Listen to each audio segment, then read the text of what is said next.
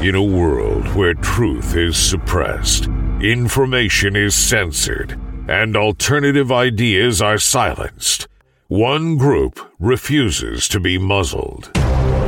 Despite shadow bans on social media, low downloads, and crickets on Patreon, one group refuses to be a mainstream media puppet.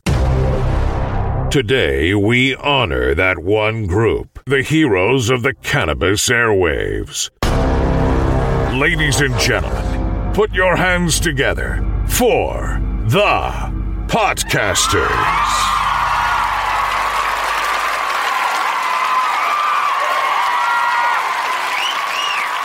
All right, everyone. Thanks for joining us and welcome back. We have another great show in store for you today. Ryan Chavez and Jack Stone are here to talk about their podcast, The Cannabis Connoisseur.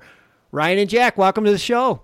Hey. Awesome. Thank you so much for having us, Dan. Appreciate it. Well, I'm glad you guys could join us. And I, I, I got to come clean. When I first heard about your podcast, I just assumed that it was a stoner podcast. not that there's anything wrong with stoner podcasts. I'm not saying there's anything wrong with stoner podcasts, but when I listened to it, I realized that it's more about educating us on how to utilize the plant to make our lives better. What inspired you guys to do a cannabis educational podcast? Yeah, good question. So it, it, it all started because uh, I'm part owner of the Gotham Podcast Studio in, in Manhattan, New York, and Ryan and I work together. And uh, Ryan just loves talking about cannabis so much, and it's just and he talks about like the the medical benefits and, and all these great things, and I'm just like, man, this guy really loves talking about this stuff. You should start a podcast. And he's like, I don't know how to start a podcast. I'm like, well, I do, and I like cannabis too. And then it just became like a ritual for us to meet at the studio and uh, and talk cannabis and make it into a podcast and the medical benefits. We wanted to make sure it was in that direction. So we want to help people and I'll just add to that my history. I, have lost about 50 or 60 pounds. I've come off five or six different medications over the past like 10 years. I went through like a 10 year transformation. And one of the things before cannabis I always had interest in was figuring out what I can utilize from a natural sense in a natural way to optimize my everyday performance, no matter what it is.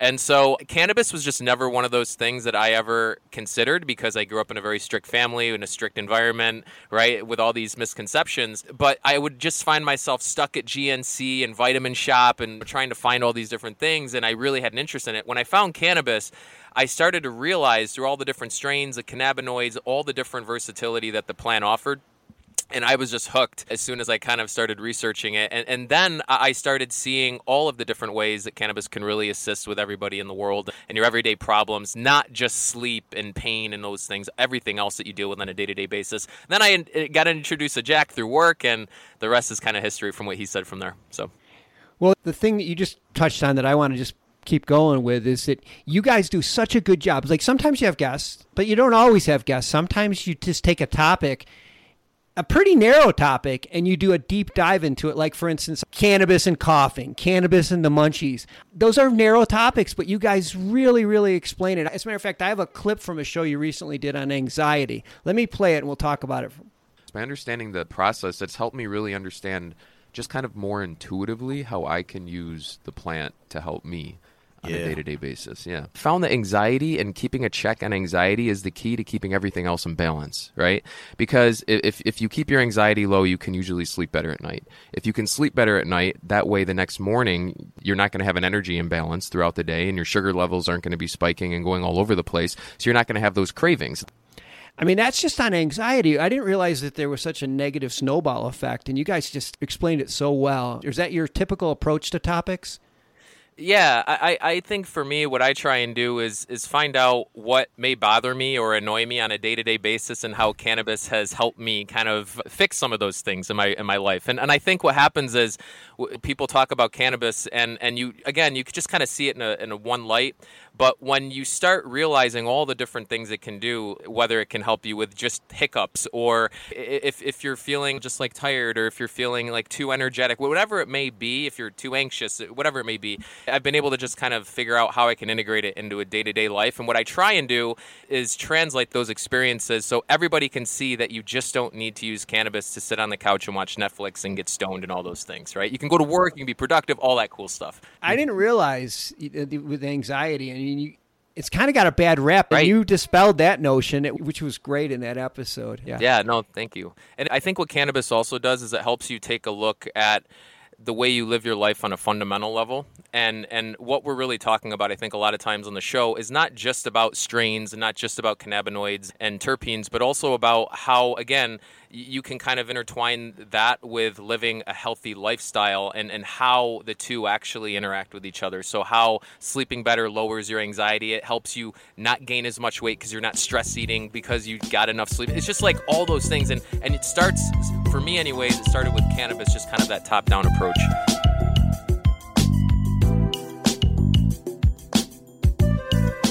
Jack, you mentioned that you are a part owner in a, a studio in New York City, and I know you guys used to record before the pandemic. You did most of your episodes together, face to face, and you even brought in guests that, when they were in town. Mm-hmm.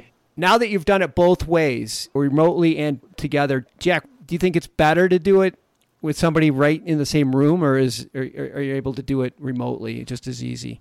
That's a really good question. I think that there's just this energy when you're with the person you're interviewing that just is amazing and like just being there physically present and like just being in the same room prior to the show starting. I feel like there's more time for you to get to know each other and the pre-show is so important. Like even before we should did this show, we were getting to know each other and having that is amazing. We used to have little sessions where he'd like hang out in early morning Saturday mornings.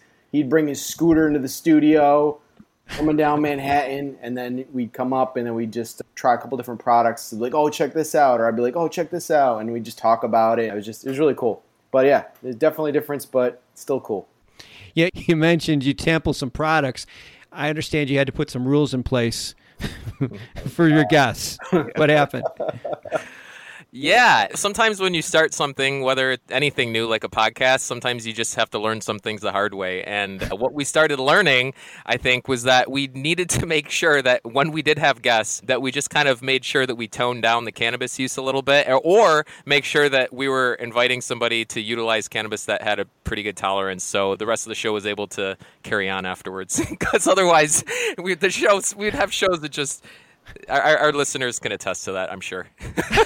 Yeah. They just kind of went off the track. Mm, oh yeah, a- oh yeah, yeah, yeah. There's a Yeah. few in the beginning and very quickly.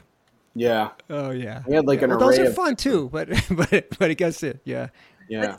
They are, but you know, our whole point is obviously is quality, like conscious cannabis use, and and although I absolutely think there's a time and place for that type of cannabis use and fun recreational cannabis use, we, we were trying to obviously get other points across, so it's easier to do it when you're sober, more sober, I should say. Oh, that's great. Well, you have a new episode of the Cannabis Connoisseur comes out every week on Wednesdays. So mm-hmm. any, and it's on all major podcast sites. Yep. Including PodConnects. So if anybody wants to check out two Rochester boys, go Bills. Go Bills. Glad to have you on the show, guys. Thanks for doing this. Thanks, Dan. Appreciate coming on. Thank you so much for mm-hmm. having us. Thanks, Dan. Thanks, everybody.